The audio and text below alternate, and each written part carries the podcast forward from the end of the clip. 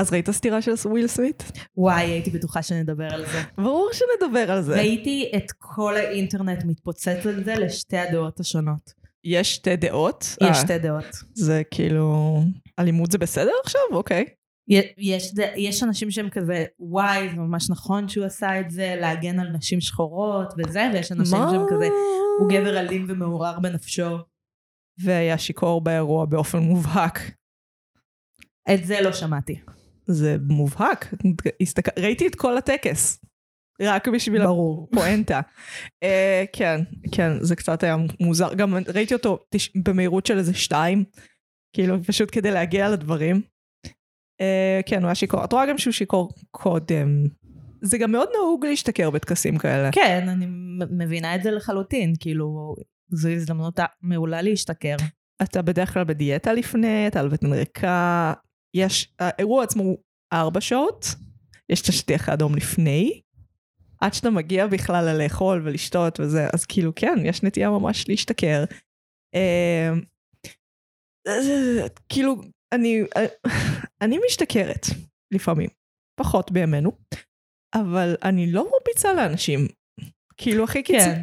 הכי קיצוני זה שנכנסתי לסקרימין מאץ' וגם אז הייתי בת, אני לא אגיד. הכי נוראי זה שקעת על צ'רצ'יל. או כן, זה היה לא מזמן. האם זה הכי נוראי אבל? זה היה יותר משנה. יופי. עברה יותר משנה, את יכולה לשכוח מזה. אני לא אשכח מזה, אני פאקינג נקעתי על הכלב. אבל כן, לא, כאילו, אלימות זה... אני חושבת שאם אתה אלים כשאתה משתכר, אז אתה אלים גם כשאתה לא משתכר, כן. או לא נראה, כאילו. זה תלוי בתיאוריות על אלכוהול. הפוך. כי את צריכה להיות מכוונת לנקודה למעלה של המיקרופון. אני סובלת. כן, סאונד זה מעצבן, אני יודעת מה אני אעשה. כן. אל תקליטו פודקאסט. זו המוצא שלי להיום. אל תעשו את זה לעצמכם. זה כיף בהתחלה, אבל אחר כך זה הרבה מחויבות. פודקאסט זה בעיקר מחויבות, זה ברור לכולם, זה עולה כל שבוע. זה לא היה ברור לי. את הצעת את זה. נכון. נדפקת. אז רמות של... דפקתי את עצמי. תיאוריית על אלכוהול. כן. יש תיאוריה אחת, שזה מוציא את מה שאת באמת רוצה ומתכוונת אליו, החשקים והמאהבים הסודיים שלך. מאהבים, אוקיי, כן. זו מילה. זאת מילה של פסיכומטרי. ושי עגנון אולי. כן. משחרר רכבות, דברים כאלה, ויש תיאוריה שכאילו סמים ואלכוהול גורמים לאנשים להיות יותר אגרסיביים ממה שהם באמת. מעולם לא ראיתי בן אדם מרביץ על קנאביס. רק אומרת, כאילו, האם זה בכלל אפשרי? כי הקנאביס מרגיע אותך, אפילו סטיבה שזה מעורר יחסית, מעולם לא ראיתי בן אדם, כאילו לא, בש... mm-hmm. לא, לא בשילוב עם אלכוהול, אלכוהול זה סם הרבה יותר, סם, אחד זה סם, והוא חזק, והוא גם מעורר יותר אלימות, אבל אני, קשה לי להאמין שהוא היה, כאילו, אני, אני לא חושבת שהוא עשה את זה רק כי הוא היה שיקור, וכן זה לא סבבה אלימות אף פעם, אני שמעתי גם טענות שאשתו הייתה מכסחת אותו בבית אם לא, ואני כזה, איזה מין אישה במאה ה-עשרים ואחת לא מוצאת את זה כהדבר הכי משפיל ביקום? כאילו באמת, אני הכי מיושנת, שהגבר שלך עולה ומשפיל את עצמו ואותך מול כולם. כאילו אני מדברת באופן הכי שמרני. זה משפיל. כן. זה גם מראה כאילו את לא יכולה להגן על עצמך באיזשהו אופן. היא הייתה שם? היא לא הייתה שם. היא הייתה מושב ליד. אה, אוקיי. מה שקרה זה שהוא צחק מהבדיחה, והיא כזה גלגלה עיניים, ואז יש קאט, אז את לא רואה בדיוק מה קורה. אבל ככל הנראה הוא הסתכל עליה, קלט שהיא עצבנית, פשוט החליט לעלות על הבמה. אשכרה. ועשה את זה, כן. אני לא יודעת מה אגיד לך. זה דפוק לשכל לגמרי. אבל כן. אז ראיתי מלא דברים על זה, כאילו פתחתי את הפייסבוק אתמול והייתי כזה מופצצת בדברים על הסיפור, גם בטיקטוק היה. בוודאי, זה דפוק לגמרי. גם באינסטגרם ראיתי, שזה מפתיע. זה לא מפתיע, איך קריס רוק אמר שנייה אחרי שפוצצו אותו מכות, זה הרגע הכי טוב בתולדות הטלוויזיה. הוא אמר את זה שנייה אחרי, זה המשפט הבא שלו אחרי. ואז את רואה אותו פשוט מלפסס את החיים שלו. עצוב. כאילו, מי אני שהגיע על קריס רוק? לא משנה, כן, אז ראית באינסטגרם. וראיתי באמת שהדעות חלוקות, כאילו, גם ש...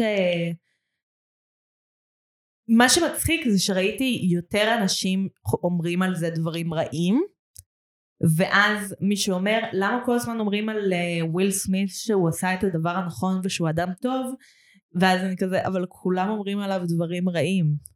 כאילו, ראיתי מעט מאוד אנשים ש...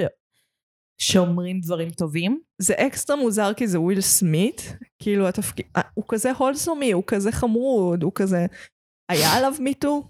לא היה עליו מיטו. מי שרד את הפאקינג את אלפיים ושש עשרה? מעט מאוד גברים. הוא כן. שרד את אלפיים ושש עשרה, ואז כאילו ברגע הכי חשוב בקריירה שלו, ולקבל אוסקר, זה הרגע הכי חשוב בקריירה שלך, נקודה. במיוחד לתפקיד שחקן ראשי, במיוחד לתפקיד של סרט שאתה הפקת. והוא פשוט הפק את זה. אה, זה מאוד קיצוני. וכולם פספסו את העובדה שתעשיית הקולנוע השתנתה בטקס הזה בלי קשר. כאילו בפעם הראשונה זכה סרט אה, ששודר רק בסטרימינג. סרט של אפל טיווי, שזה... מה שקרה? איזה סרט? אה, הוא נקרא קודה, אה, הוא עוסק במשפחה אה, חירשת עם ילדה שומעת, mm-hmm. וכאילו ילדה שומעת רוצה לעזוב את הבית, כאילו קודה זה Children of Deaf Parents, Deaf Adults, Deaf Adults. אה, אז כן, זה סרט סבבה, כאילו קצת, אני פחות מתחברת. מסביר אני. גם אני פחות מתחברת באופן כללי לסרטי האוסקר, הם רובם, תשעים ותשעה אחוז מהם הם מאוד כזה, אני מרגישה שצועקים עליי ממש ממש חזק איזשהו מסר, בקטע מוגזם, ועם שוטים מעיפים, מעיפים, מעיפים. כאילו, כן, פחות מתחברת. אבל מה אני אגיד לך? כן, פאקינג השתנה.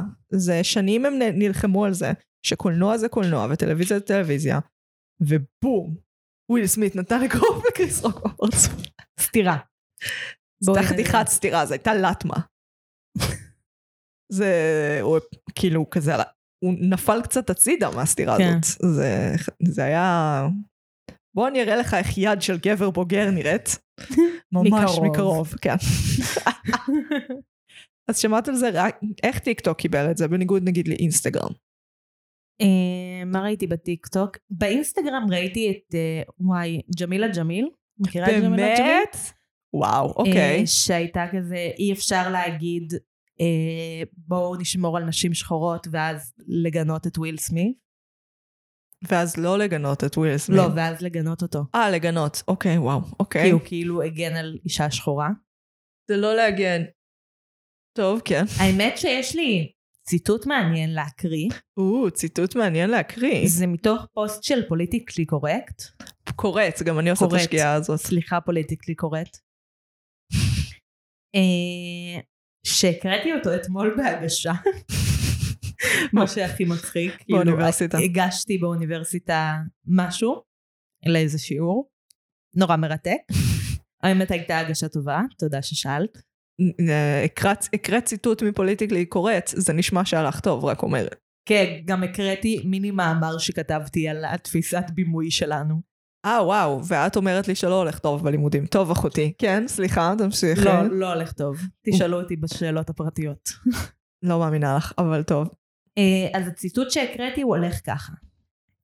באיזה עולם אנו חיות? תלוי את מי שואלים. נשים חיות בהסגר. אסור לנו לזוז, לעשות משהו מחוץ לגבולות הגזרה שהגדירו לנו גברים, כדי שלא ילגו לנו, כדי שלא יצחקו עלינו, יטרידו אותנו, ואתם יודעים איך זה נגמר. עולם שבו גברים נלחמים בשבילנו, האומנם, באלימות, ולנו אסור להגיב, לנו אסור למחות.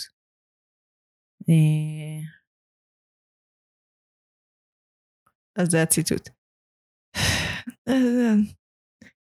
זאת הייתה בדיחה גרועה, נועה. זאת הייתה בדיחה גרועה, כאילו זה לא, זה לא סוף העולם, סיפרו עליי בדיחות גרועות בחיים שלי, כאילו. אני מבינה שזה מחלה אוטואימיונית, ושכאילו זה ממש דפק לה את התחושה העצמית, ואני מבינה את כל הדברים האלה, אבל לא יודעת, תעשי רעיון זועם על קריס רוק, תצעקי עליו מאחורי הקלעים, שוויל סמית יצעק עליו מאחורי הקלעים, אלימות כתגובה לבדיחה גרועה, לשם הגענו? זה לא הדרך. זה לא הדרך גם להעמיד פנים שכאילו, כן, זה פוליטיקלי קורקט עכשיו. להרביץ כתגובה לבדיחה גרועה. כן, אלימות כתגובה לבדיחה גרועה. זה לא פוליטיקלי קורקט.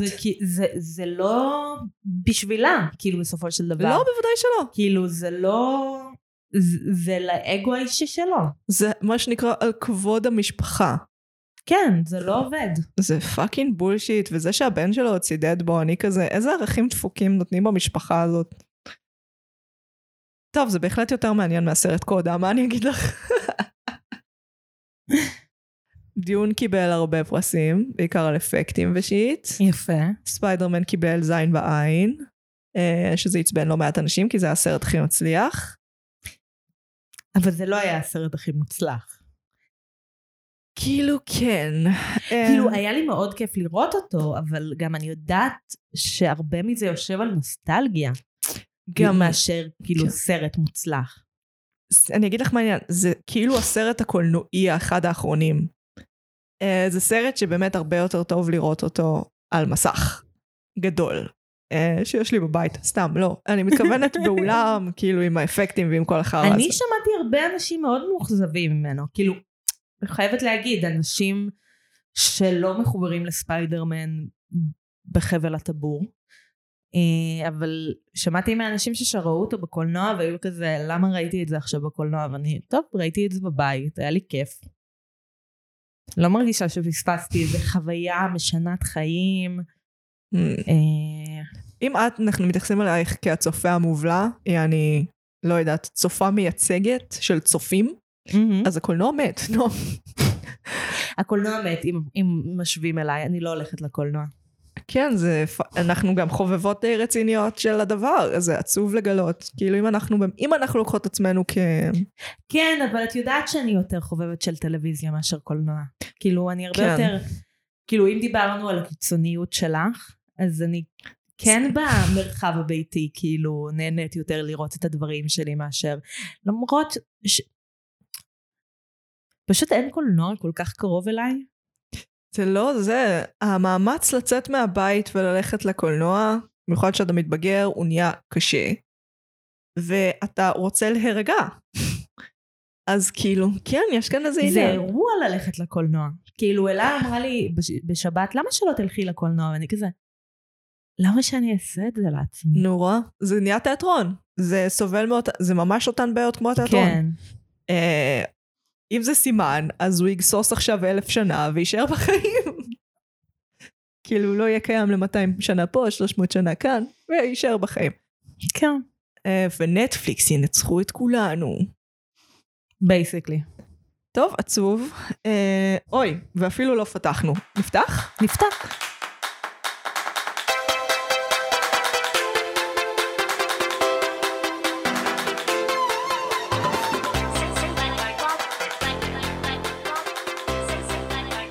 פתחנו, אני מגי. אני נועם. ואנחנו. מרשם לבינג'. ואנחנו. נפגשות פעם בשבוע לשוחח על סדרה או סרט, לנתח אותה בהקשרים חברתיים, אומנותיים, תרבותיים, דיגיטליים, פילוסופיים, פסיכולוגיים ופוליטיים. אנחנו נמצאות ברשתות החברתיות, בעיקר בפייסבוק ובאינסטגרם. תרשמו לנו דברים. זהו. זהו. כאן נגמר חוקי הפורמט. אלא אנחנו. נתחיל ממה ראינו השבוע? מה ראית השבוע? מה ראיתי השבוע? האמת שהצלחתי לצרוך לא מהתוכן השבוע. מה שאני הכי... זה כבר המלצה. ייי, המלצה. We crashed, שזה על ההתרסקות של חברת WeWork. או פאק, החזזתי את האימא של המיקרופונים. ממש. התרסקות של חברת WeWork עם יושב ראש האוק התיאטרלי שלה, אדם נוימן. שזה, וואו, פאר היצירה, כאילו... יש אירועים בחיים האמיתיים, שאת כזה, אני לא יכולה לכתוב את זה. אני לא יכולה, אני לא יכולה. אם אני אכתוב את זה, אף אחד, כולם יחשבו שאני חרא של כותבת. זה המשמעות, היא לא יכולה לכתוב את זה. לא, אני לא יכולה להמציא דבר כזה. אני כן, זה פשוט לא אמין בשום צורה, ואנשים יהיו כזה, איזה חרא. WeWork, כל ההתנהלות שם, כל ההתרסקות, אני גם יודעת לאן זה הולך, כי עקבתי אחרי הפרשה בזמן אמת. זה פשוט פאר היצירה של טירוף מערכות מוחלט, התפוררות האימפריה הקפיטליסטית, וכן, הלך על כולנו. מה, מה צלחת השבוע? האמת שצרחתי מעט מאוד השבוע, אז אני רמה ואמליץ על משהו שצרחתי לפני השבוע. אני יודעת שלא הייתי חייבת להגיד את זה. שקר זה אופציה, נועה. אני יודעת שאני יכולה לשקר, אבל אני לא אוהבת לשקר למאזינים שלנו, הם יודעים עליי הכל. קראת להם מאזינים ולא צופים. אני לא אוהבת לשקר למאזינות שלנו. אז אני אמליץ על ספר שהקשבתי לו, שנקרא Loveless, שמתעסק בבת נוער סלש בחורה שהולכת לקולג'. קוראים לזה קולג' באנגליה או שזה גם יוניברסיטה? יוניברסיטי. יוניברסיטי. אז היא הולכת ליוניברסיטי, לקיימברידג'. אה וואו, חתיכת יוניברסיטי, אוקיי. כן. זה גם מצחיק, כי שתי דמויות משני ספרים שונים שלי, שלי שקראתי, הולכות לקיימברידג'. כי זה אומר, זה קיצור דרך מחשבתי, אני, כי את יודעת שקיימברידג' זה פנסי, וזה רק האליטה. אבל אנחנו לא, כאילו, אחת לקיימברידג' ואחת לאוקספורד. קיימברידג' נדמה לי שזה מעל אוקספורד, אבל לא תפסו אותי במילה. כאילו, לאן, אני חושבת שקיימברידג' זה מעל אוקספורד. לאן הנסיכים הלכו? זה בדרך כלל מרמז. אני חושבת שאוקספורד זה מעל קיימברידג'. מאזינים יקרים שמתמחים בעולם האקדמיה האנגלי, ספציפית האנגלי אוקספורדי קיימברידג'י, בבקשה לענות לנו על השאלה, למה אין לנו פאקינג מושג. ממש. רמי תענה לנו. רמי תענה לנו, אתה היחיד שעוקב, ואנחנו צריכות לדעת, אנחנו יודעות שהסאונד גרוע, אנחנו עובדות על זה. אז היא הולכת לקיימברידג' כן. והיא בתהליכי גילוי של מה המיניות שלה, והספר מתעסק בדבר מאוד מעניין שיקרא המיניות, שזה זהות מינית, שבה את לא חובה, זה קשת, אבל היא על הקשת של לא לחוות משיכה מינית, okay. כלפי אף אחד. הרגשה שאני אגיד לך מה, זה קצת מוקדם לתוכן מסוג זה, כי נגיד, אם את מסתכלת על סרטים על הומואים מראשית התקופה שזה נהיה בסדר לדבר על זה, או ספרים, זה הכי גרוע ביקום. כאילו גם על טרנסיות ודברים כאלה. צריך קצת מרחב שאתה תכיר באופן אישי, אסקסואלים, כל מיני כאלה, כדי שזה יהיה טוב. אבל את אומרת שאת נהנית מהיצירה. לא המלט, היא הטרוריסט. היא ספציפית, היוצרת היא המינית. אוקיי, כבר יותר טוב. כן, היא לא כותבת על חוויה של אנשים אחרים. וזה כתוב ממש טוב, זה ממש מעניין. ספר מעולה, ספר ממש חשוב. ממליצה עליו מאוד, יש אותו בסטוריטל. Nice. ממליצה על סטוריטל. את בבינץ' של הלייף, על הספרים מוקלטים. כן, אני ממש נהנית מזה. אני גם, גם אמרתי לך, כאילו תכלס, אם הייתי יכולה לבחור את מי שיעשה לנו ספונסר, אז הייתי בוחרת בסטוריטל, כי אני מה זה בקטע שלהם. חתיכת uh, ספונסר. אני סתם אוהבת להגיד דברים ככה. אני לא יודעת. את לא יודעת מי זה סטוריטל.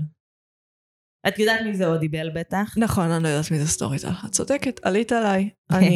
אני בורה ועם הארץ. בספרים מוקלטים. בספרים מוקלטים. עברית התחילו לעשות ספרים מוקלטים. נייס. כן. אז עברית גם, אם בא לכם לספנסר אותנו. ראיתי שג'ייסון דנינו הולט עשה ספר מוקלט, ואני כזה, הספר... אתה יכול לעלות קצת? צ'רצ'יל יושב על נועם והוא מנסה לרדת. יש פה כלבים באופן כללי. הוא לא יורד, הוא פשוט נשפח. זה כלב מוזר. זה כלב מוזלי. כן. אני לא תומכת בארבעה של הדברים האלה, פשוט יש לי כאלה. את תומכת בארבעה שלהם. הם מסורסים. רכשת אותו. אני לא רכשתי אותו. שקר. סיפור ליום אחר. אין לו זנב, ככה הוא הגיע אליי. לא משנה. שילמת עליו שקלים. אני לא שילמתי עליו שקלים, ואני לא מוכנה לדבר על זה, כי זה, כמו שאת יודעת, זה לא נעים לי שבכלל יש לי כלבים גזעים, אבל בואי לא ניכנס לזה עכשיו. סגור. אז נועם, על מה אנחנו מדברות היום? אוקיי, נדבק לי הטאבלט לקאטר, זה היה מעניין. כן. אנחנו מדברות על הסדרה משאבי אנוש. אייץ' אר, משאבי אנוש, טרילר. Life down on earth can be very complicated, and that's why people need us. Your team members will be hormone monsters. Artificial's orgasm numbers just came in, and corporate is fucking pissed. Shame wizards. Good call mentioning what a knockout her sister is in your wedding toast. Logic rocks. There's no reason to stand up yet. I promise you, you will get off the plane. And many more. You'll be assigned your human clients by the tube. Oh, it's for Emmy. I'm sorry, her? Oh, Emmy, what we do here is important. I get it. I don't take notes. I don't pay attention. I lied about my military service. Hi, I'm Emmy, your new love bug. Yay!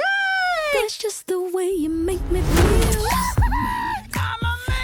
אז חדש מפה היוצר של פה גדול, מגיעה אלינו סדרת הבת. פה גדול. מפה היוצר? מבית היוצר. שמעתם מפה היוצר? אין לי דיקציה. פה גדול משאבי אנוש. משאבי אנוש היא סדרה קומית מצוירת למבוגרים. הסדרה עוסקת במפלצות הרגש, שספק עוזרות, ספק רודפות את בני אדם. מפלצות ההורמונים, מחשף הבושה, סלע ההיגיון, שדונית האמביציה, ועוד כל מיני רגשות אולטרה ספציפיים.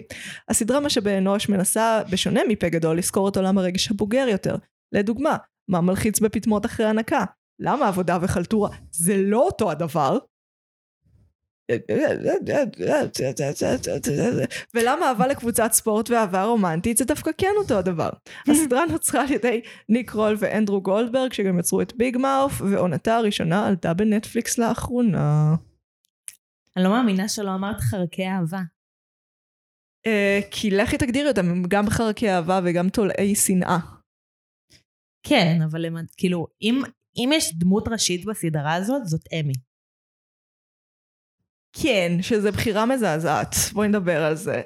בואי נצמיד את הטאבלט שיתאבק גם לקאטר שוב. אוקיי. כאילו, זו דמות שלא פגשנו קודם. נכון. אנחנו כן מכירים את מחשף הבושה, את כן מכירים חרקי אהבה, אבל לא... את וולטר, אנחנו מכירים. את וולטר, ולדעתי גם את היותר מבוגרת. את סוניה? כן, מי שמשחק את פאמל אדלון. אני לא זוכרת אותה מביג מאוף. היא הייתה לדעתי בביג מאוף, ואת החרקית אהבה החדשה אנחנו לא מכירים. עכשיו זה טריק ידוע, אתה מביא דמות חדשה, ואז כאילו בזמן שמציגים לה את ה... איך העולם הזה עובד, אז כאילו בפועל מציגים גם לנו איך העולם הזה עובד, אבל כשהם בוחרים דמות שיש לנו אפס מטענים רגשיים עליה, בסדרת בת, כאילו זה קצת בעיה. היה לי קשה להתחבר אליה, היא גם דמות בלתי. כן. בלתי נסבלת. בכלל כאילו היא, היא פועלת, היא כאילו, אני מבינה שהיא חרק אהבה והיא פועלת מאמוציונליות ודברים כאלה, אבל זה כזה, אבל למה את כל התכונות שהרבה מאוד אנשים הכי שונאים בעצמם? זה מה שהיא. כן, ויש לה הרבה בעיות אישיות, כאילו, יש לה בעיות עם אינטימיות, אנחנו רואים את זה, כאילו, יש סיבה שהמערכת יחסים שלה, כאילו, לא מערכת יחסים, היא עם חרק, עם חרק אהבה. מלאך התמכרות. מלאך התמכרות, תודה. שזו בחירה מאוד מעניינת. מלאך ההתמכרות. אני דווקא אהבתי את הדמות הזאת, אם כי היא קצת סטריאוטיפית להתמכרות באיזושהי צורה, כי מלאך ההתמכרות הוא כזה דוש תל אביבי, כן, לא תל אביבי. חד משמעית. כן. שזה כאילו הגיוני, יש סמים באזורים האלה. מצד אחד. לא, ו... כי גם... יש משהו ממכר באישיות של דושים. אוי, פאק יס. כאילו, מי תבין את זה יותר טוב ממך? יס. Yes. סליחה על השיימינג. לא, זה בסדר, זה נכון, זה נכון. לפני יואל הייתי יוצאת עם כמות אדירה של דושים, אני אפילו לא יכולה לקרוא על זה יוצאת, כי הם לא היו מוכנים לתת לי את ההגדרה המינימלית הזאת. כן. כמו שמר בחור אמר לה, אנחנו לא נפרדים, כי אף פעם לא היינו ביחד. בדיוק, שמשפט ששמעתי בעבר. קלאסי, זה משפט קלאסי. וואי, זה נורא. אוי, זה למה אני אומרת, כל התכונות שאני לפחות תורגרתי על ידי הבחירות של האישה, של החרקית הזאת. Uh, כי כאילו, זה שהיא זכלה כל פעם לזרועותיו, uh, מסיבות שהן גם לא ברורות, אבל זה שהן לא ברורות, זה גם היה יותר הגיוני בעיניי, כי אני חושבת שזה mm-hmm. לא ברור גם במציאות לרוב, לא לאנשים עצמם ולא לסביבה. כאילו, אני יכולה לפרושן את זה, אני יכולה להגיד, הבן אדם הזה אה, מגלם בעבורך את רגש הדחייה. אתה נמשך לדחייה מעצמך. לך כך, בבקשה. כאילו, אם אתה רוצה הסבר יותר עמוק למה התכוונתי, פסיכולוגית, עדיף לא מהשירות הציבורי, כי גם שרה נתניהו שם. היי, דוד. השיבור הציבורי, מה השיבור הציבורי? השיבור הציבורי. השירות הציבורי הוא מעולה. אני כרגע מטופלת בשירות הציבורי, ואני נהנית מכל רגע. את לא תגידי. חלק מהמטפלות הטובות ביותר שלי היו מהשירות הציבורי. כן, אני מאוד סבלתי מהשירות הציבורי. בסדר, לא משנה. כל המטפלות הכי טובות שלי היו מהשירות הציבורי. negotiable. לא משנה. שזה לפחות שלוש. אבל הדמות הזאת הסבנה אותי, זה מה שאני מנסה להגיד. סבבה, תשחררי מהשירות הציבורי, נגעת פה בעצב. סליחה. אנשים בשירות הציבורי, אנשים שמאוד אכפת להם מבני אדם, והם לא שמים דגש על כסף, הם שמים דגש על עזרה לאנשים. נכון. וזה לא שכל האנשים הכי טובים במקצוע ברחו ממנו כדי להיות בשירות הפרטי, כי הם לא אוהבים שמשפילים אותם במשקלים, כאילו. נכון מאוד. נכון? זה מה שאני אומרת. בכל מקרה. אנחנו נלך מכות אחר כך. על השירות הציבורי של הפסיכולוגים. על השירות הציבורי של הפסיכולוגים. אני אספר לך כמה סיפורי זוועה מהפסיכולוגים שלי מהשירות הציבורי, ואז תביני יותר מאיפה אני בא. ואני אספר לך כמה סיפורים נהדרים, ואת תביני. אני מבינה שאצלך זה הלכת... נו. אייץ' אר. אגב, השם מצחיק. למה מצחיק? כי זה כאילו משאבי אנוש, כי כאילו... משאבי אנוש בתרגום הקלאסי, זה אומר בעצם הבן אדם שאחראי על לחלק את המשאב האנושי שהוא עובדי החברה למחלקות החברה. בסדרה זה כאילו המשאבים שעומדים לרשות בני אנוש. נכון. זה מצחיק. זה מתוחכם. כן, המבקרים תיעבו את הסדרה. אני לא מבינה למה. גם אני לא. אני מאוד אהבתי את הסדרה. גם אני לא. אפילו התרגשתי וגם בכיתי. בטח. באיזה פרק בכית? יותר קל לי להגיד באיזה פרק לא, ואני לא יודעת אם יש כזה. לא, אני בכיתי רק בפרק אחד, והתרגשתי מאוד מפרק אחר. כן. התרגשתי מאוד מהפרק The Light, שזה הפרק שבה סוניה וקלאודיה מתאהבות. וואי, זה היה אגרסיבי. זה בעצם היה דיון על מחלת נפש. כן. דיון מאוד, זה שונה מהדיון הרגיל. דיון מאוד קצר על מחלת נפש, חייבת להגיד. זה סדרה, סדרת אנימציה. הדיון היה בדיוק דקה. מה? זה כל הפרק. לא, הם לא מתדיינים על מחלת נפש כל הפרק. הם לא מתדיינים, הם מדברים... דיברתי על זה קצת כשהמלצתי על הסדרה. הסדרה באה לתת לנו חוויה רגשית. והפרק שבו אנחנו רואים את חרק אהבה ובת אנוש מתאהבות, שזה כאילו משהו שהוא, בת אנוש היא לא שלה, זאת אומרת, הן לא אמורות לראות אחת השנייה, והסיבה שבת אנוש רואה אותה בכלל, זה כי יש לה מחלת נפש, זה דיון בעיניי מאוד רגשי ומאוד יפה. זה פרשנות שלך. הכל זה פרשנות, זה הפודקאסט. זה פרשנות שלך שאני לא מסכימה איתה. זה אפשר להגיד. למה את לא מסכימה איתי ואקדמית? כי אני לא חושבת ש... כאילו, אני לא חושבת שהדבר שהם מתכוונים שנבין מזה, זה שהיא ראתה אותה כי יש לה מחלת נפש. זה נאמר במפורש. זה לא נאמר במפורש. היא אמרה, הסיבה שהיא כנראה ראתה אותי, זה כי משהו לא בסדר איתה, ואז את רואה שאחרי שהיא מקבלת טיפול, היא לא ראה אותה יותר.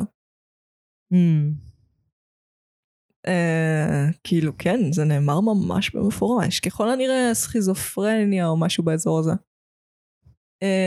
זה היה מעניין גם כי... הדמות האנושית... שהיא דמות של דולה בעצם. אנחנו מכירים אותה דרך זה שיש בעצם שתי דמויות בני אנוש מרכזיות בסדרה, הספציפית הזאת. אחת מהן היא סוג של רדנק אמריקאי כזה, דווקא חמוד, והשנייה היא מבוססת על אלי וונג, שגם הייתה בביג מאוף. רדנק אמריקאי? הבחור על ש... ברי? כן. הבחור לא ש... על ברי. הבחור שאוהב קבוצת כדורסל באופן אובססיבי. דג. דג. Uh, ובקי שהיא מבוססת על אלי וונג שהיא סטנדאפיסטית שהתפרסמה מאוד בזכות ספיישל שבו היא בהיריון. uh, אגב יש לה דמות של פן סקסואלית בביג מאוף, מה שהפך את זה למאוד מבלבל. כי כאילו האם הדמות הזאת היא גרסה מבוגרת של הדמות, האם לא, אין לי מושג, האם הם סתם דומות. זה יחסית ממוקד כי גם שתי דמויות האנוש לא מכירות אחת uh, את השנייה. זה היה לי דווקא בהתחלה זה עצבן אותי, כי הייתי כזה, אתם לא בודקים ספקטרום של דברים, אתם רק מראים שתי חוויות אנושיות סופר ספציפיות. ואז הייתי כזה, אה, כדי להתעמק. אוקיי, הבנתי, אני רואה מה עשיתם כאן. אבל זה שכאילו, אנחנו לא מכירים אף אחד מהדמויות, אנחנו בקושי מכירים את מפלצות ההורמונים, וגם מפלצות ההורמונים הן פחות מופיעות פה, והן נכון. גם טייק אוף על מפלצות ההורמונים, זאת אומרת, פתאום שתיהם בזוגיות, שזה משהו שנרמז לכל הפחות בביג מאוף, ולא ממש נידון, ועכשיו פתאום זה הנושא. אז היה קשה להיקשר לדמויות, אני חושבת לרוב האנשים, וזה למה נראה לי המבקרים לא אהבו את זה. Mm-hmm. Uh, וגם כי לא היה להם, בדרך כלל הם היו כזה, סדרה מעולה, אבל חבל שיש כבר בעל כך הרבה בדיחות פיפי וקאקי, ולא היה הרבה בדיחות פיפי וקאקי, אז למה הם התאפסו? לזה שהם לא מכירים את הדמויות. Uh, כן. כאילו, זה כן לקח לי קצת יותר זמן להבין מה קורה, אבל זה כן היה נראה שזה מאותו עולם. לי זה לא הפריע בכלל. כאילו, לי זה היה פשוט... יש, עוד מהעולם שאני אוהבת כבר. תודה רבה. כן, לגמרי. זה כאילו, את זוכרת את המצודה בריק ומורטי? כן. אז זה כאילו היו נותנים לנו סדרה שהיא רק המצודה. שזה משהו שמעריצים מבקשים כבר תקופה, והם לא יקבלו. אני אוהבת את ביג מאוף יותר מריק ומורטי. אחד יותר רגשי, אחד פחות רגשי, והרבה יותר אינטלקטואלי, כן. הגיוני למה אתה עדיפית ביג מאוף. את אומרת שאני לא אינטלקטואלי? לא, אני אומרת שהעדפה שלך בתוכן היא תוכן שמתמקד יותר בחוויות רגשיות עמוקות מאשר בחוויות אינטלקטואליות עמוקות, וזה טעם רלוונטי ולא אומר עלייך יותר מדי.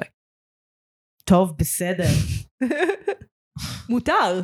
אני גם מאוד מאוד אוהבת את ביג מאוף. אני מבינה מה את מוצאת בו שאין בריק ומורטי. למשל, מגמת הידרדרות מאוד מהירה. אין בביג מאוף. בינתיים. למרות שיש אנשים שלא אוהבים את העונה האחרונה של ביג מאוף. כאילו גם לי, אני אוהבת אותה, אבל זה לא היה כמו העונה שלפניה שהייתה כזה, אומייגד, עברתי עכשיו טיפול פסיכולוגי בחמש שעות. כן, אבל אייץ' אר לגמרי הייתה ככה. אני הרגשתי שעברתי טיפול פסיכולוגי. אני בכיתי, אני אגיד לך באיזה פרק בכיתי, בכיתי בפרק על המוות. או וואו, או וואו. ברור, כי זה כאילו הנושא שמעסיק אותי בתקופה האחרונה. יש שם פרק שבעצם דמות נוספת, נכון? יש עוד דמות, אמיר? אמיר, כן. הוא סועד את אמו. יערה. יערה. וכאילו היא לקראת המוות, וזה על איך שהוא מתמודד עם המוות שלה, ואיך היא מתמודדת עם המוות שלה. וואו, זה היה קשוח. ממש, ממש בכיתי בסוף. יש משהו בסדרה הזאת שבאמת מרגיש לי כמו סבתא חכמה שבאה ללמד אותי על קצת על איך להתמודד עם החיים ועל מה נורמלי בחיים האלה ואיזה רגשות, ש... על הרגשות האוניברסליים, שהרבה פעמים הרגשות כאילו הכי נורמליים והכי אוניברסליים זה הרגשות שאנחנו הכי כאילו אוכלים את עצמנו עליהם והכי לא חושבים שאנחנו פסיכים בגללם, וכשסדרה מראה לנו את זה לא בצורה של הנה תראה גם הוא חווה את זה, אלא ממש הסבר עמוק על חוויה אישית שהיא לא שלנו, אבל בתכלס היא גם כן שלנו. זה כל כך יפה. כן. כל כך יפה. היה לי מאוד קשה לצפות בפרקים על ההיריון. ההיריון הראשון, לא ההיריון השני. נכון. היה לי קשוח. זה הרבה מחרדות שגם לי יש, בתור עשת מקצוע, שכן מעוניינת במשפחה. ופשוט לראות את כל החרדות האלה מתממשות, כי הרבה מהחרדות שקשורות להיריון וילדים, החלק הכי מחורבן בהם זה שהן בדרך כלל מתממשות. כאילו, כן, לידה זה ממש כואב, כן, הגוף שלך הולך להיות ממש עבור עכשיו, כן, את סביר להניח, לא תתאבי בילד על השנייה הראשונה, כי זה לא עובד ככה, והוא נראה כמו תפוח אדמה מעוך. וכאילו, כן, זה היה לי קצת קשוח לראות את זה. בעיקר כל הציפיות שיש, כאילו... כן. הרגע חשבתי, מה הבעיה? ברור שכאילו, אם הייתי יולדת תינוק, מה שאני לא, ממש לא בטוחה שיקרה. כן. אבל אם הייתי יולדת תינוק, אז הייתי אוהבת אותו, כי אני חושבת שתינוקות נראים סופר חמודים ברגע שהם נולדים. באמת? כן. הם מפחידים אותי. כאילו, לא ראיתי תינוק ברגע שהוא נולד. אני מתכוונת לזה כמה שעות אחרי. לא, לא. בהתחלה. הוא, הוא מעוך מאיבר המין של האמא. שזה משהו שאת גם רואה עליו, וכאילו על הראש. לפעמים הם בראש קצת אונס. אני אומרת, דרגתי תינוקות בשלב מוקדם יחסית, של כמה שעות, זה הכי מוקדם שראיתי, לצערי. כן. אני חושבת שכל אחד צריך לראות לידה בחיים. אני לא. הייתי, אני בסדר, תודה. ואז חשבתי, כאילו וואלה הייתי אוהבת אותו, כאילו תינוקי, חמוד. אבל כאילו זה לא, אני אציין את הקו מחשבה, כי זה נהיה מורכב. זה לא הדבר שהכי מלחיץ אותי בתוך כל החרדות. ואז חשבתי, יש כל כך הרבה ציפייה מעצמך לאהוב את התינוק יותר מכל דבר אחר. לאהוב את התינוק, לתפקד. שיש לך את הציפייה הזאת מעצמך, אז לא משנה מה תרגישי, זה לא יעמוד בציפייה הזאת. כאילו גם אם מאוד תאהבי אותו, את לא מאוד מאוד מאוד מאוד תאהבי אותו. לפחות לא בהתחלה, כי את עוד לא מכירה אותו. כן. והוא נראה כמו חייזר. אז גם אם מאוד מאוד תאהבי את התינוק, זה לא יהיה מספיק בשבילך. Uh, כן, עכשיו זה, זה דפקה ששמעתי מלא מעט נשים, כאילו מן הסתם לא התנסיתי ממנה בעצמי, כשהבאתי את המלט מאוד אהבתי אותו מיד, ככלב וכבן. Uh, אבל... וזה לא כזה כאב. זה לא כאב בכלל, uh, כי הוא לא יצא לי מהגוף, בכל מקרה. אני לא קוראת לזה יוצא מהגוף, אני קוראת לזה uh, clawing his way out of the womb, אבל הוא לא עושה את זה עם קלוז. מחרב את דרכו החוצה ממך. מחרב את דרכו החוצה ממך, זה מעולה. זה, זה לידה בעיניי, כאילו, ככה אני תופסת לידה, כאילו לוקח איתו חלקים, כזה, לא משנה, יש לי חרדות מהתחום, מה אני אעשה? אז שמעתי לא מהדיבורים, גם מנשים שהיו, אפילו, הכי קיצוני זה אחרי טיפולי פוריות, תחשבי על זה, את כאילו כל כך הרבה זמן מצפה ורוצה וזה, ולפעמים זה לא בא להתחלה, כי זה הדבר הנורמלי, זה הדבר הבסדר, ואז את מרגישה הכי דפוקה בעולם. עם אבות אנחנו, גם אבות מרגישים דפוקים, כן? למרות שאבות, אני שמעת את זה מהתרבות Sense Forever, מאז ומתמיד, שכן גם אבות הרבה פעמים, קשה להם להתחבר לילדים, אבל בגלל שזה לא יצא מהם, אז כאילו אין את הציפייה, או יש פחות את הציפייה. וזה קצת יותר בסדר. איי. הזוגיות שם הייתה מהממת. של בקה וברי? כן, היה הרבה שיח על uh, זוגיות, אבל ממקום של לא, זוג, לא התחלה של זוגיות. כן. הרבה מתוכן שעוסק בזוגיות, או שהוא עוסק ב... לא יודעת, זוג ממש צעיר ממש בתחילת דרכו, או שזוג מתפורר בסוף הדרך, או שהם ברקע. אלה שלושת האופציות. uh, וכאן היה לנו זוג שהם כבר הרבה שנים ביחד, יותר מזוג אחד אפילו, uh, ואת רואה את ההתמודדות שלהם, שהנקודת התחלה, הסטטוס קוו זה שהם כבר אוהבים והם כבר ביססו לעצמם חיים ביחד. נכון. אני הייתי כזה, אה, לא, אף אחד לא, מעולם לא דיבר איתי על, ה, על מה קורה פה. ושואלים את עצמם, כאילו בקה שואלת את עצמה אם היא עדיין אוהבת את ברי, ואז מתמודדת עם uh, דיכאון אחרי לידה, והוא שם בשבילה, כי יש לו ניסיון עם דיכאון. והיא סעדה אותו בתקופות של דיכאון, ועכשיו זה תורו, כי יש להם הרבה הדדיות בקשר, הם גם גדלו ביחד. זאת אומרת, זה משהו ששוב, אנחנו פחות רואים בתרבות לצערי, הרבה מהתרבות זאת נגיד, אישה מאוד מצליחה וגבר בתחילת דרכו, או יותר נכון, בדרך כלל, להפך, גבר מאוד מצליח שסוחף מישהי בתחילת דרכה. אבל אנחנו, או שני אנשים מאוד מצליחים שהם, אין להם זמן על שום דבר, אבל הם ימצאו זמן אחד לשני, והתאהבו נגד כל הסיכויים. אבל אנחנו לא רואים זוג שהכיר כשהם היו בקולג', כמו הרבה מאוד זוגות, והם כבר פנו קריירה, הם כבר בשלב של הקריירה, והם כבר ביססו את הזוגיות שלהם, וכמו כל דבר בחיים, זה לא נגמר. כאילו יש עוד שלבים, ועוד התפתחויות, ועוד גדילה בדרך. והסדרה ממש הראתה את זה בצורה שבעיניי הייתה מעניינת, זאת אומרת, הסדרה הזאת גם פה גדול, אבל גם אייץ' אר, הן מאוד חדשניות בשיח הרגשי שלהם. ובשיח ההתפתחותי שלהם. את מענהנת, זה פודקאסט. כן, אני מענהנת. אני פשוט חושבת על קאט um, סטיבנסון, את זוכרת אותו? זה חתול הדיכאון של ברי. כן, החתול המגניב. The cool cat. כן, יש חתול דיכאון אחד אחר חוץ ממנו. קיטי. והיא רעה כזאת, וש... לך עם פה קיטי, ו... זה מה שצעקתי על המסך, לך עם פה קיטי. מאוד אהבתי את הדימוי הזה, כי זה מין חתול שמן וגדול שיושב עליך, וכזה גם ישב עליי חתול וגם דיכאון, וכן, זה דומה. זה כזה נעים, אבל חונק. כן. וזה השיח מעניין, אז כן, קט סטיבנסון. גם אנחנו מכירות את קיטי מהעונה הראשונה או השנייה של ביג מאוף? השנייה. כאילו היא ותיקה כבר. כן. אה, יחסית לרוב המפלצות. כן. אה, אבל מה שהיה מעניין לראות, זה היה חתול דיכאון אחר, שהוא לא אה, עכשיו אה, קיטי חונק. גדול ומפחיד וחונק. הוא כזה נחמד והוא קול, והוא צובע את החוברת צביעה שלו, והוא מראה להם את הזיכרונות הטובים מהזוגיות. הוא כאילו דיכאון שאת כבר יכולה לחיות איתו. הוא לדעת, כן, זה כאילו דיכאון שמגיע דרך לאחרי טיפול.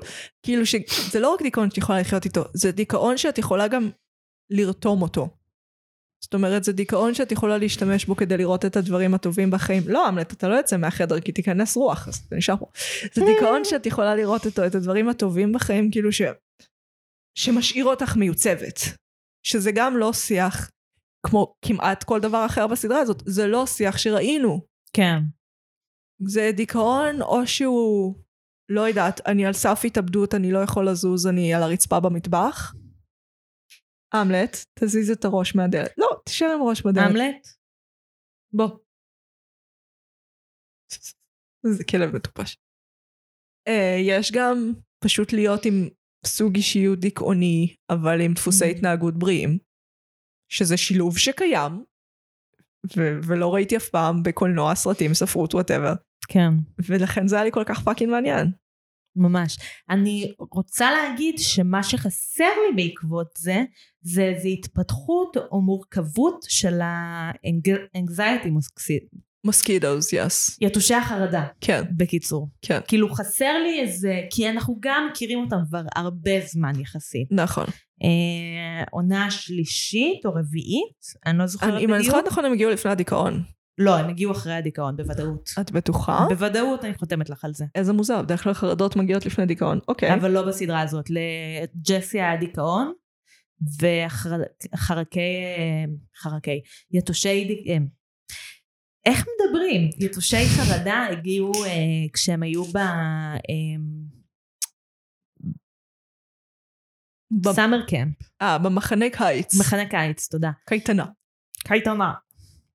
אז רק אז הם הגיעו, שזו עונה שלישית או רביעית, אני לא זוכרת בדיוק איזה. הייתי שלישית. לילילי, אז חסר לי איזה מורכבות שלהם, כאילו איזה דיג'יגדל שלהם, כי יש לנו... דיג'יגדל. קיבלנו דיג'יגדל מאוד מהיר לאהבה, כאילו מהאהבה יש שנאה. תולעת שנאה, כן. שהיא המפלצת הכי חזקה בעצם. נכון. היא הכי מסוגלת פשוט לנהל לך את הצורה, חוץ ממלאך ההתמכרות, שמלאך ההתמכרות הוא לא חזק כמו מאוד משכנע, ואנחנו רואים אותו גם משכנע את סלע ההיגיון, שסלע ההיגיון שום דבר אחר לא שכנע אותו עד עכשיו. אז זה היה מאוד מעניין. גם רושלי שכנעה אותו יחסית, כי הוא היה מאוהב בטירוף. אהבה משכנעת היגיון? מה? על מה את מדברת? זה לא הגיוני, זה לא מסתדר עם הדימוי. הדימוי פה הלך לאיבוד. אה, עוד משהו שהמבקרים דיברו עליו, כן. זה שלא ברור מה מפעיל מה. כן, נכון. כאילו, אם היצורים מפעילים את בני האדם, או שהבני האדם מפעילים את היצורים, אני חושבת שזה מאוד הגיוני, כי גם בחיים שלנו לא ברור מה מפעיל את מה.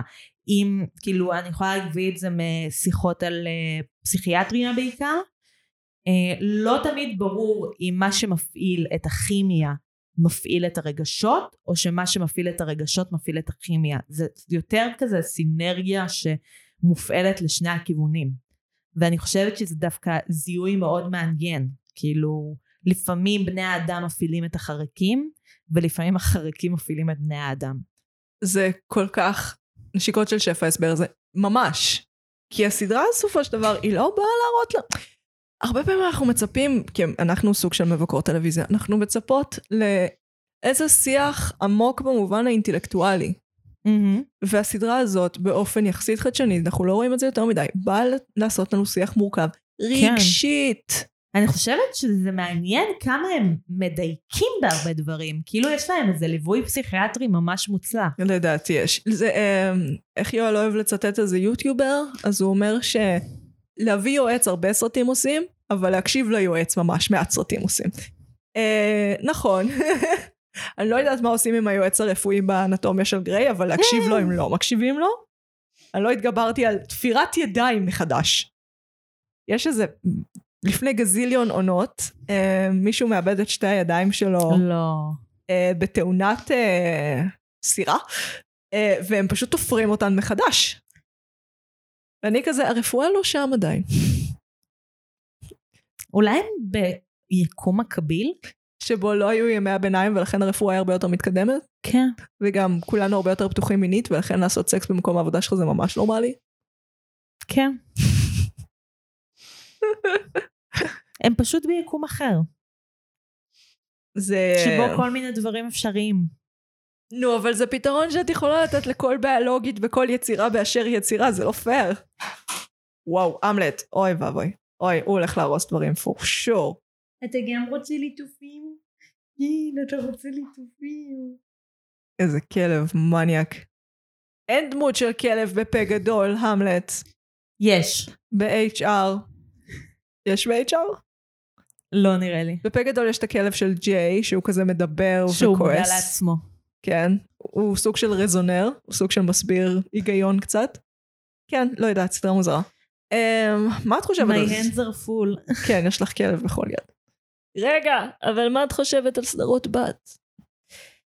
אני חושבת שלרוב זה נידון לכישלון. כן. רוב הפעמים סדרות בת, סדרות בנות, אולי אני אסתור את עצמי. הכל טוב. כאילו, לא ראיתי הרבה סדרות בנות באופן כללי. אני חושבת שאחת הסדרות בנות, סדרת בת, סדרות בנות, סדרים בנים. רוביק רוזנטל, שלח לנו הודעה ותסביר איך סדרות בת. סדרות בת. כן. שראיתי זה טורצ'ווד, שזה סדרת בת של דוקטור הו. נכון, ראיתי את העונה הראשונה, כן. אז מאוד נהניתי מטורצ'ווד, למרות שלא ראיתי את העונה האחרונה, כי היא מחרידה.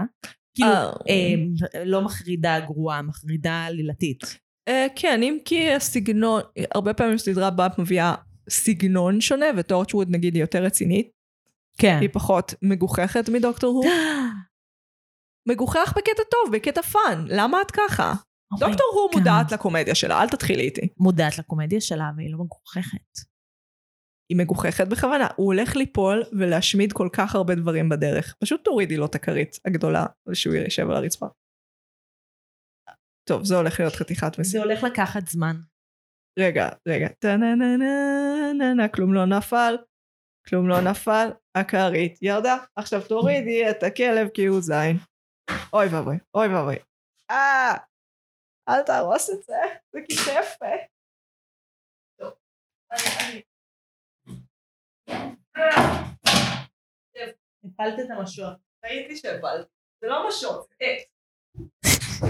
עת מפיברגלס. בסדר, חשבתי על סירה, אז חשבתי על משות. הגיוני, האמת שהגיוני, אבל זה לא משות. כשהן עולות על הסירה, הן יכולות להשתמש בזה כמשון. אנחנו לא עושות רפרנסים להצגה שלי, זה לא הרחיקות. אני לא... המשות הזה לא נמצא לי בתוך התחת. קראת לזה משות. ניצחתי. העת הזה לא נמצא לי בתוך התחת. הסדרות בת, יש לך, מי שאפילו צ'ירס, שהוא חופשי על הבר, זה סדרת בת. יש את הסדרת בת של האנטומיה של גריי, שמרפאה פרטית, כן. גם אווירה אחרת, כן. יש את טורצ'ווד. וכאן אתם מגלים כמה מעט ידע יש לי בעולם הטלוויזיה.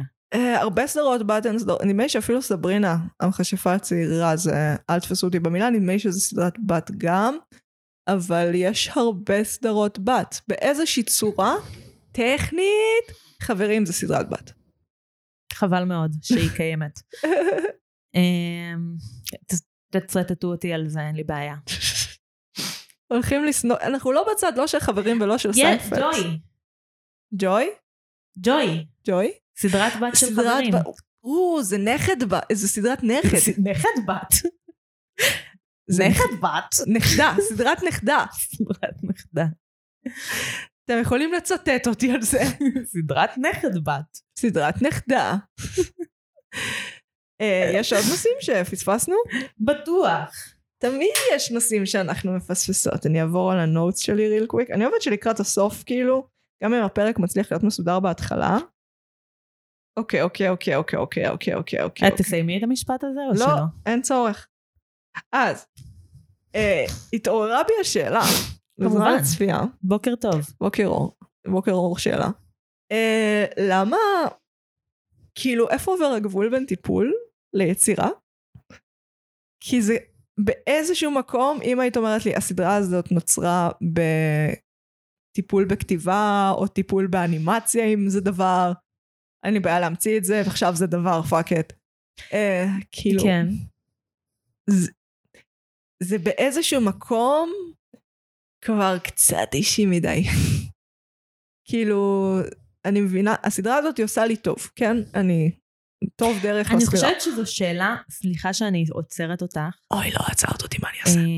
וסותרת אותך. אוי לא, מה אני אעשה? אני חושבת שזו שאלה שהיא יותר נכונה לביג מאוף, מאשר ל-אייץ' אר. כי היא עוסקת בטראומות עבר. כי ביג מאוף עוסקת בהתבגרות של ניק ואנדרו, והם מדברים על זה שהיא עוסקת, כאילו הם מאוד מודעים לזה. שזה ממש עליהם, כן. ו-אייץ' אר זה דווקא התרחקות מזה קצת, כאילו זה יותר מתעסק בחוויות שונות של מבוגרים, בניתוח של המפלצות. אני חושבת שזה צעד אחד אחורה מהטיפול, כן, ויותר הרחבה של העולם הבדיוני מאשר טיפול. נשמע כן יותר הגיוני, ועדיף שהם יישארו.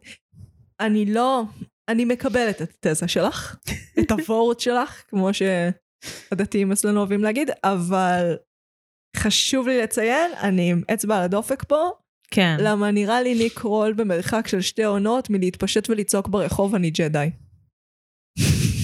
הוא גם הכניס את עצמו בתור אלוהים בעונה האחרונה של ביג מאוף. אה, כן, אבל הוא גם יורד על הסטטוס שלו בחיים כרגע, אם אנחנו ממש זולגות לתחום הצהוב, הוא כאילו לא מדהים. הבן אדם רוצה להתחתן, לפחות כך הוא טוען, הוא לבד. כאילו, ואת רואה שהוא, גם ביצירה, את רואה שהוא כן מוכן כבר לשלב הבא בחיים. הוא רוצה להיות אבא. כן, אבל מניסיוני, במיוחד גברים, גברים כאילו באיכות, זה באמת, הטווח מצומצם, אין מלא גברים שהם על האיכות. הוא יש לו מקצוע, הוא נראה יחסית בסדר, יש לו עדיין שיער, הוא יכול להצחיק אותך. הוא מאוד משעשע. כן, אז מה אם הוא הודע לכולם בגודל איבר המין שלו? אנחנו יכולים, אפשר לחיות עם זה, והוא לבד. אנחנו בעד איברי מין קטנים. והוא לבד. זה כמו שרביד פלוטני כל הזמן אומר בראיונות, אני רוצה למצוא קלה, ואז, ואני, באמת, תעשה לי טובה אחי. כאילו, אני מכירה... רביד פלוטניק מחפש קלה? בדיוק. רגע, אני צריכה להוציא את סמלת החתונה מהארון. בדיוק. זה מה שאני אומרת. זה מה שאני אומרת. כשגברים כאלה אומרים, אני לא מוצא, אתה מזיין לי את השכל, אחי.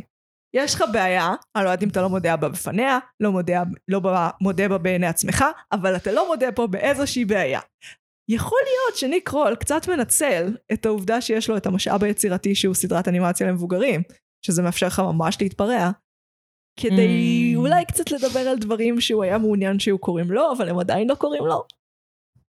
כאילו אפילו אנדרו גולדברג, הוא כבר, כאילו לדעתי ילדים שלו עוד שנייה מתבגרים. זה ברמה הזאת. זה כמה, והם גדלו ביחד הוא וניק רול, זה רק מראה לך כמה החיים שלו מעוכבים. אני אומרת מעוכבים, לא כי אני שופטת על הורות, אלא כי הוא לא איפה שהוא רוצה להיות. אוקיי? ואת לא שופטת חיים מעוכבים?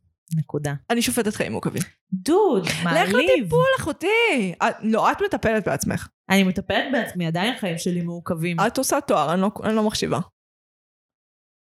אני לא מקבלת. אני לא מקבלת. את לא מצבת לעצמך יד, שבאופן ברור, שזה כמו שיוסיין בולט יגיד, אני רוצה לרוץ מאה מטר. אוקיי. אז תרוץ. לא, לא, אני לא מצליח לרוץ, אבל תרוץ. יש בעיה? לא, הכל בסדר. זה זה. זה ניק רול כרגע עם הסדרה ביג מאוף. זה הסיפור, עשיתי דימוי לסדרה ביג מאוף, יש שם מפלצות איפשהו, אני לא יודעת. ממי אנחנו רוצות להיפרד? ממפלצת? כלשהי? מהסדרה? או להמציא מפלצת. או, איך את אוהבת להקשות. סתם, מאוד לא אופייני לך האמת. טוב, בואי ננסה להמציא מפלצות.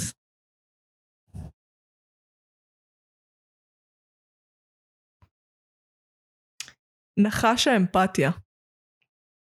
אני רוצה להיפרד מנחש האמפתיה. למה נחש? כי הוא יכול לחנוק אותך. יכול להיחנק מאמפתיה.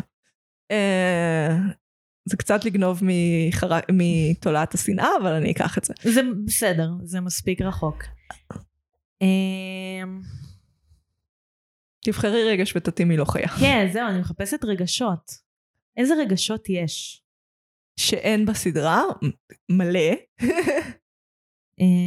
משהו שאני מתמודדת איתו. ריקנות? או, ריקנות זה טוב. משהו שמרגיש כמו בור. גמל שלמה הריקנות. למה? נדל הריקנות. אוי, נדל הריקנות זה יהיה נורא. נדל, נדל הריקנות יהיה נורא. אבל יש לו מלא טריקים בשרוול. זיקית הריקנות. זיקית הריקנות זה לא רע. כי היא מחליפה צורה כל פעם. כן, והיא עובדת עליך כי בת זונה. אוקיי, אז אנחנו נפרדות מזיקית הריקנות ונחש האמפתיה. אני הייתי מגי. אני הייתי נועם. ואנחנו היינו. מרשם לבינג'. נועם לא תהיה איתנו שבוע הבא, אבל אני תחזור שבוע אחריו בתקווה. אמן. אמן. ביי ביי. ביי, נשיקות.